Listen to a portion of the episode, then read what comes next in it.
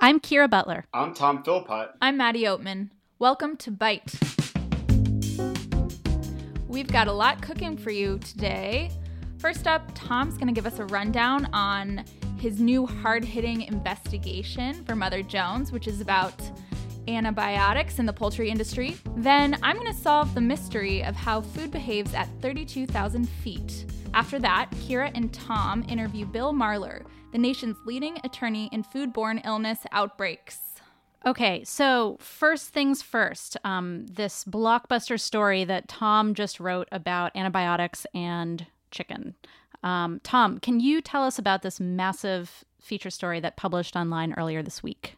Yeah, so I did a kind of a deep dive into the meat industry's sort of decades and decades and decades of reliance on antibiotics to make animals grow faster, to yeah, you know, the idea is that when animals get daily low doses of antibiotics, they, they grow faster and it takes less feed to fatten them up. And it's become this sort of crutch the industry's relied on for a, a long time. So I kind of dove into the history of it and all the problems around it.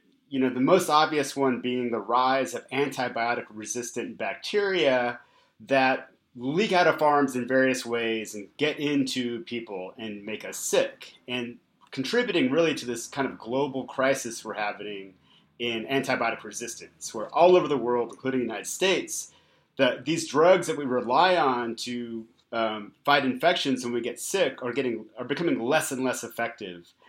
And so uh, the, the story kind of does two things. It looks at the history of it, and the most surprising thing to me is that this problem of antibiotic resistance and the idea that it's going to make these drugs less effective for people um, has been known for decades. The, the FDA knew about it uh, as far back as the 60s. It was on the point of telling the meat industry to stop what it was doing in 1977. And, you know, 38, 39 years later, the FDA is still allowing the practice. Um, but the good news that I found is that there's one company, this gigantic chicken company called Perdue, that's based in the Delmarva region of uh, sort of far eastern Maryland that is uh, sort of on its own and has been for a while experimenting with pulling back on the practice and reining it in and stopping using so many antibiotics. And it was just a, uh, to me fascinating that this company, kind of without re- regulators on its back pretty much at all, made this decision to to stop. Um, the problem is that it's just one company and it's just one species poultry. There's pork and there's beef, and companies in those two areas have not really yet started to pull back. And so we have this looming, ongoing crisis, but we're starting to see some change, and uh, mainly driven by this one company. So, the question that I have is if nobody else is really doing this, what is in it for Perdue? I mean, presumably, this is hugely expensive per, for Perdue to stop using antibiotics.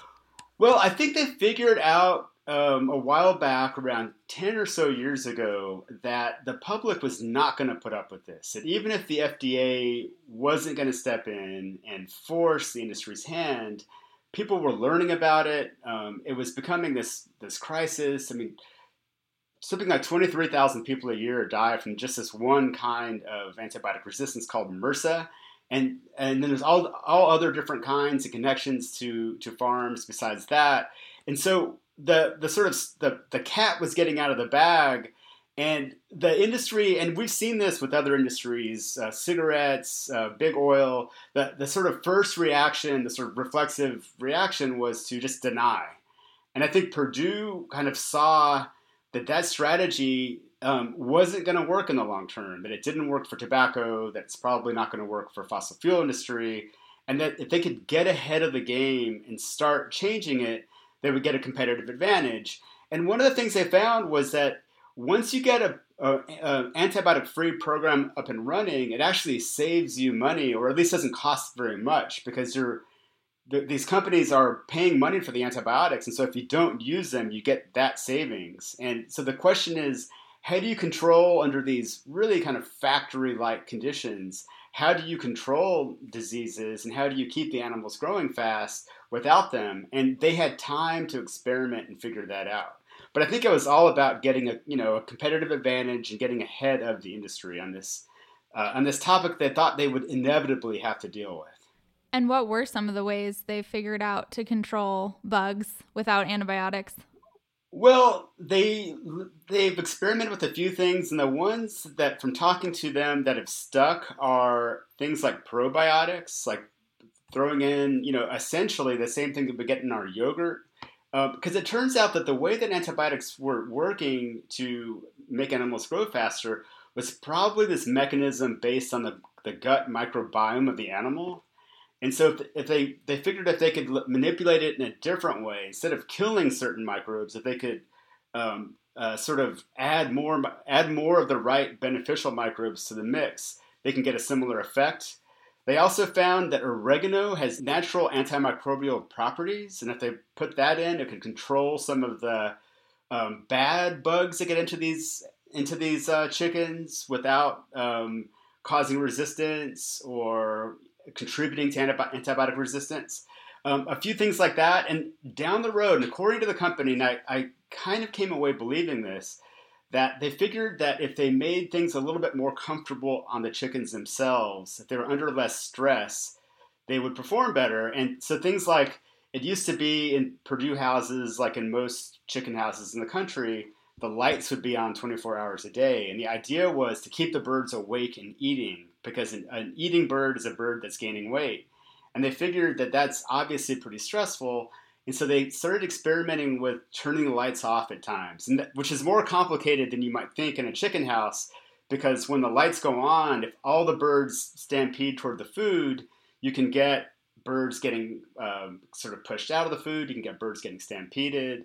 And so they had to do it slowly and kind of carefully. Well, to catch people up, uh, we're talking about Tom's feature story uh, for Mother Jones called How Factory Farms Play Chicken with Antibiotics. So you can go to motherjones.com, check that story out. It's also the cover story for the May June 2016 issue. Tom, one other question.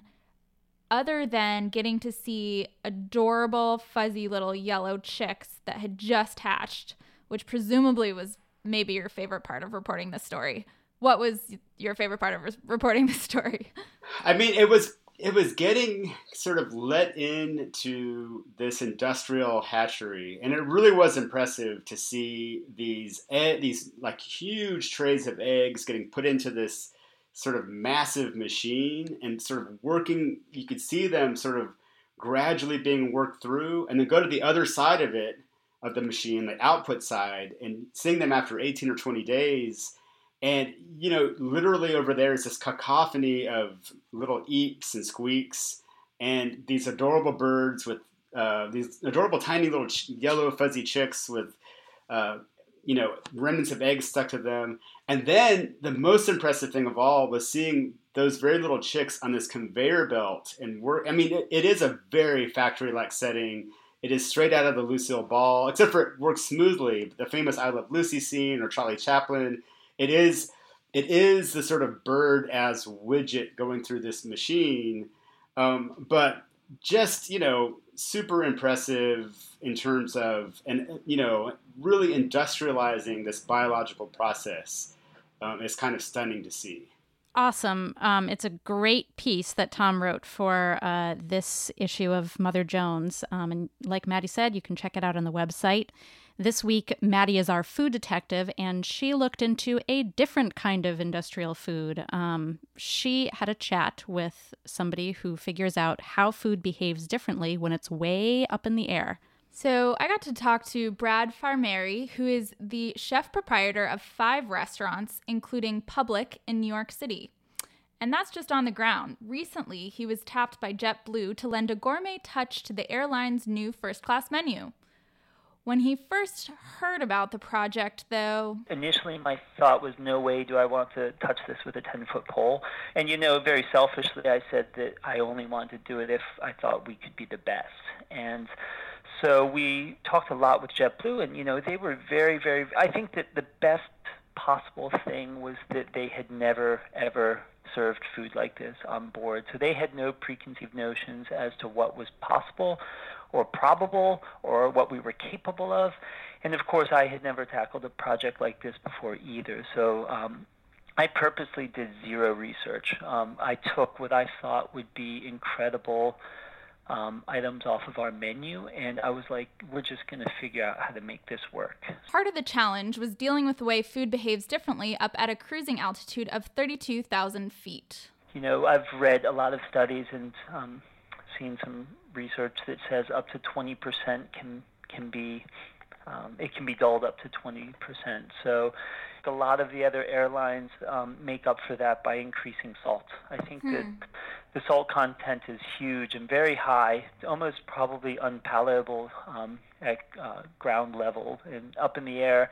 That's how they try to make up for, for this loss of, of sense. And I think we went about it a very different way, where we looked at um, sweet, sour, salty to some extent, but also spicy and fresh. I think that these were things that we thought could amp up um, where those senses are being lost. So we're looking at um, increasing that kind of souring agent with the use of yogurt, preserved lemon, uh, yuzu, different vinegars. Um, we're looking at adding heat, but not just chili heat, but using things like Aleppo, which is a sun-dried chili, um, and things like Szechuan peppercorn kind of gives you that warming sensation. Um, and then also umami. You know, we we kind of sneak in some big umami boost like miso, uh, kombu seaweed, and dried shiitake mushrooms mm. where people would least expect it. Heating methods are typically pretty one dimensional on an airplane. Everything has to be heated at the same temperature for the same amount of time. So Brad was especially excited when he discovered a way to serve poached eggs with runny centers, though he wouldn't tell me his secret method. As you're flying to the West Coast, you'll be getting a shakshuka, which is a kind of Israeli Middle Eastern style um, egg dish, and you will burst into a deliciously soft center of a poached egg. Well, the next step will be convincing Brad to redo the menus in economy classes for all airlines, because that sounds pretty delicious.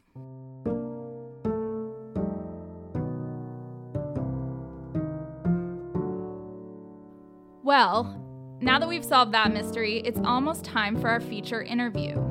But first, I have to ask you, listener have you been enjoying our bi weekly episodes of Bite? Probably the best way to help us is to go into iTunes, rate us, and write us a short review. This could help us rise in the charts, which can mean a lot more people could hear about Bite. Thank you so much for your help.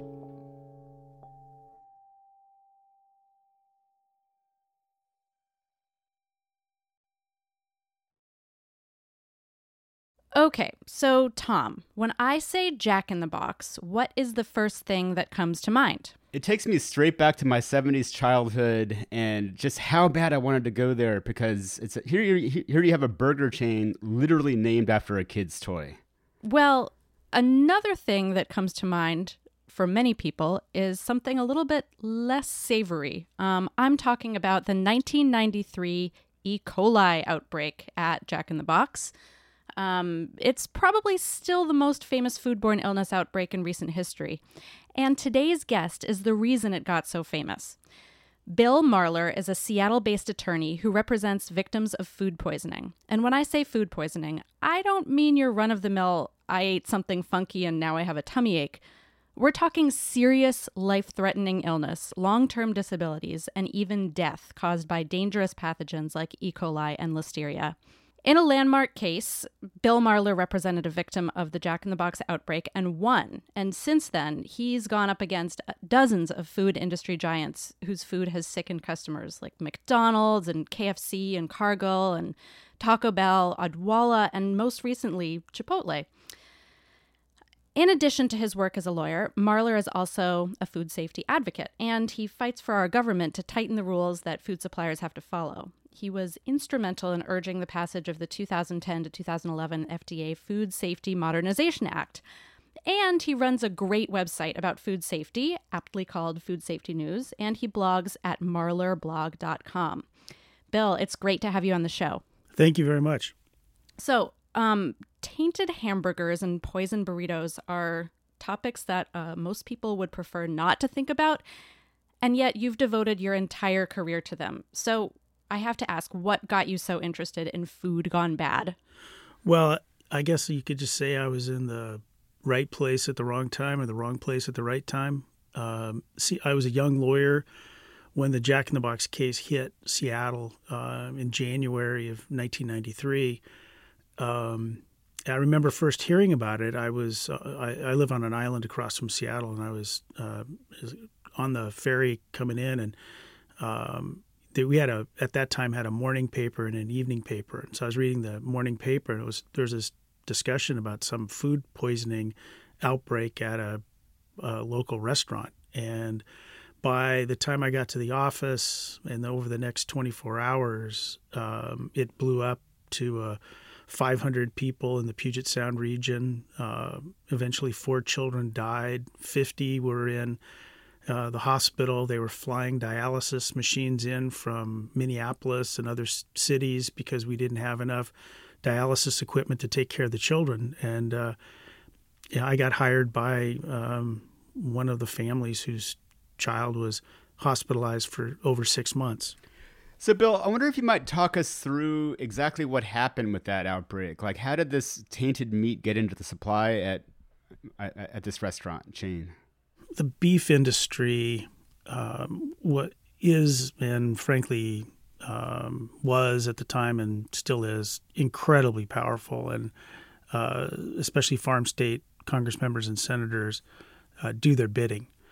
Um, e. coli, salmonella uh, Campylobacter uh, are all deadly pathogens, but at the time it was just simply okay to have it in our beef supply, primarily because of a 1970s case, uh, the American Public Health Association versus Earl Butz, where basically the government and industry sided together and simply said that it's the consumer's responsibility, i.e., the 16 year old burger flipper, um, it's their responsibility to cook the pathogen out of the meat.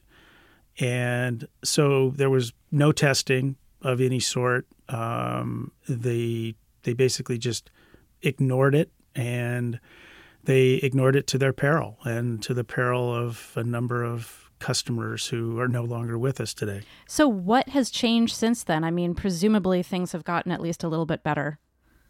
Well, you know, as it relates to the beef industry, it's in my view, it's gotten a lot better. Um, in 1994, uh, a, a uh, gentleman by the name of Mike Taylor was appointed head of FSIS, Food Safety Inspection Services, which is the arm of the USDA that has responsibility over the meat supply.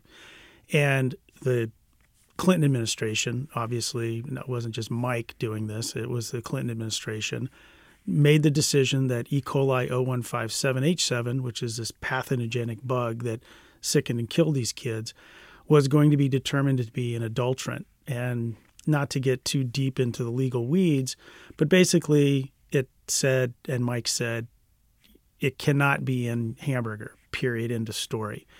Um, the beef industry freaked out, uh, sued the government. The government won in court by basically saying we have a responsibility to protect consumers. And over the last, you know, two decades, the beef industry and government have stepped up. Um, it's not perfect. There's still an outbreak here, an outbreak there, but from 1993 to 2003, 90 plus percent of the revenue of my law firm was E. coli cases linked to hamburger. Today, that's nearly zero. But here we are a quarter of a century later and we're still having these problems like like Chipotle. I mean, man, what is wrong with Chipotle? well, you know, I always feel a bit like either myself or food safety in general is sort of the the Dutch boy sticking his fingers in a dike. You know, you stick it in over here and it stops the flow and something pops up over here. Um, you know, with respect to Chipotle, I, I was remember talking to a reporter for the New York Times and about the time the Chipotle outbreak started, and uh, I said, you know, if you had a month ago announced on, you know, over the loudspeaker, hey, I'm going to buy lunch for everybody. Um, what's the safest thing to eat, Chipotle or McDonald's? I would guarantee you that 90% of the people would have said Chipotle because we do believe, and not inappropriately, that local, organic, non GMO, humanely raised food with integrity has safety features uh, that I agree with because that's frankly the way my family eats. But you can't start believing your own hype so much that you don't believe in sort of the rules of bacteriology. And I think that's what kind of caught Chipotle. They were focused on a good thing, but they weren't paying attention to the thing that was going to bite them, which was a salmonella outbreak in Minnesota linked to a large uh, tomato grower, uh, two norovirus outbreaks linked to ill employees, and a E. coli outbreak that, frankly, was likely linked to a non-perishable item like meat uh, that was cross-contaminated within restaurants throughout the United States. So. Um, it's it's a different outbreak than uh, Jack in the Box, and you shouldn't feel like oh my goodness the world is falling apart because we still have outbreaks. It's just that we have to keep up with these bugs. Now, Bill, E. coli 0, 0517 is an example of something that industry said, hey, if you regulate this, it's going to kill us. We're not going to have a beef industry anymore. And that ended up not being true. Um, now we it's regulated. It's um, if piece of beef has that in it, it's taken off the line, et cetera, et cetera. And now it seems like salmonella is is a big flashpoint. Talk us through salmonella and the politics around whether or not it's an adulterant. E. coli 0157 was made an adulterant by the work of the Clinton administration. Um, again, as I said earlier, they were sued by the beef industry, and the beef industry lost primarily because courts will defer to the government, especially when it comes to the safety of consumers. And they were able to present a lot of evidence that said E. coli 0157 is unsafe in a sense, unsafe at any speed, to borrow a phrase from the 60s. Um, in 1971, uh, the American Public Health Association sued FSIS, sued the federal government to say, we're really worried about salmonella uh, in meat. We want to have a label on it. And the government and the industry said, you don't need a label on it. You don't need a cooking label on it. And so, because housewives, and this is in the court's decision, housewives know how to handle their food. Oh my God. So salmonella salmonella has been in a sense given a special status of not being adulterate. There is no question from a scientific moral perspective if USDA uh, head of USDA in the Obama administration had backbone, they could uh, and honestly should declare salmonella an adulterant, uh, just like salmonella is an adulterant in lettuce or cucumbers or avocados or cookie dough. I mean, everything else salmonella is an adulterant in except for meat. And yes, the industry would balk and squawk and maybe sue, but ultimately, there's no difference in how 0157 can be handled and these other nasty E. coli pathogens and salmonella. So, I have to ask you, Bill, how careful are you about what you eat personally? Um, well, now that I'm, you know, getting closer and closer to 60, I probably should pay a lot more attention to what I eat. And and the reason I say that is um, the the vulnerable populations in the U.S. are the very young, um, women who are pregnant, and you know people who are over 60, 65. Um, and uh, simply because your immune systems are uh, are not as vigorous uh, as they should be. There are things that I avoid. Um, you know, unpasteurized milk, unpasteurized juices, I avoid sprouts. I avoid bagged salad, pre washed bagged salad. Um, I probably cook my meat a little bit more than most people, uh, probably even more than even the USDA recommends. But um, you know, I those are some pretty standard, I think, precautions that you know all people can take um, to to be a little safer.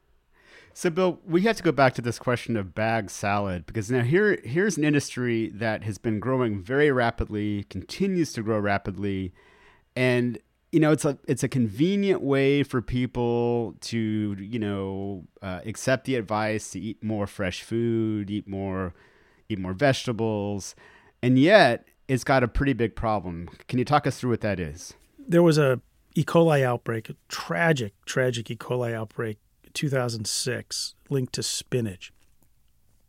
Um, 205 people sick, five deaths. Ultimately, we found that it was linked to about a 20 acre uh, in transition organic farm. It was in the second year of transitioning to the third year to be sold as organic. So it was not officially organic.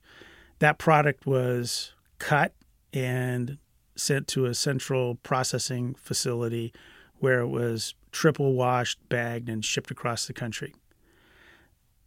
And ultimately, what we found is, is that there had been some animal intrusion in that field where some wild pigs had gotten in um, and did their business and left. Now, if you think about it, not all 20 acres of that spinach was contaminated. It was contaminated in certain areas where the pigs did their business. If you had gone through and let that spinach grow and cut it in bunches, like you used to be able to buy it in a grocery store, and it had been shipped across the country, you would have possibly, but not likely, had a few illnesses. You would not would not have had 205. So the problem with processing is on one hand, you spend millions and millions of dollars, tens of millions of dollars on these processing facilities, and technologically they're really advanced and they can do a great job. But if you've got contaminated in, you know inputs that overwhelm your triple washing procedures and you bag it and ship it across the country in refrigerated vans that may or may not be as temperature sensitive as they should be. I, you know, uh, that their temperature gauges may be off and that the uh, bacteria can grow. You can have a incredible problem. And so, um, yeah, it's a little less convenient, but you know, when I get salad, I go to the grocery store and I buy a bunch and I take it home and I wash it myself. Fair enough. I think it's time for this week's edition of Gross or Tasty, where we share foods that we've eaten over the week that are gross or tasty, and we invite our guests to do the same. So I'll kick off this week's Gross or Tasty with poha, and this definitely falls under the category of tasty. I was visiting my husband's family last week, and my husband's mom is Indian from the region of Maharashtra. And uh, she made us for breakfast one day poha, which is a cereal kind of a dish made of flattened rice and potatoes and onions, all cooked together with delicious Indian spices. Now, I'm not usually a savory breakfast person, but I make an exception for poha. This stuff is so, so good and so, so satisfying. Um, so, Tom, how about you? So, I'm going to talk about something that I've been using to make lots of tasty food with, and that is that I got a gift for Christmas this year of it was a cast imagine a cast iron skillet, right? But about double the size. It's round, but double the size of a cast iron skillet and no sloping edges. It's flat, it's like a flat grill, cast iron, pre-seasoned. And it, you know, it's kind of big and bulky. And when I got it, I was like, "What am I going to do with this? I've already got cast iron skillets. It's so big."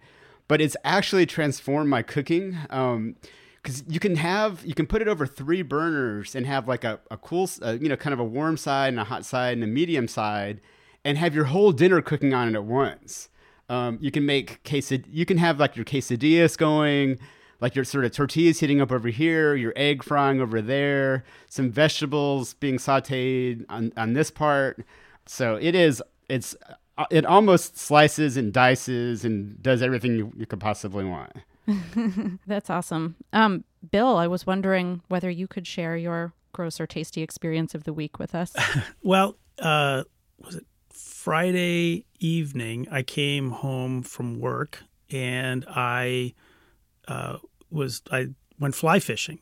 I got on my waders and I walked into the surf near my house and I caught a uh, about an 18 inch uh, sea run cutthroat trout. Um, and it was getting dark, so I brought the trout home and I cleaned it and cooked it, and it was great. And it was swimming 15 minutes earlier when we had it for dinner. Oh my gosh, that sounds great. You, are you a fly fisherman? Do you do that a lot? Um, well, when I'm not suing companies all over the country, I, I, I, there's a lot of things I wish I did more of, and fly fishing would be one of those.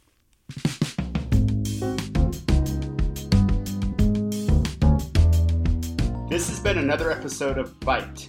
Casey Miner is our sound editor, Jenny Luna is our podcast fellow, and Seth Samuel wrote our theme song. Bite is a production of Mother Jones, a reader supported nonprofit news organization.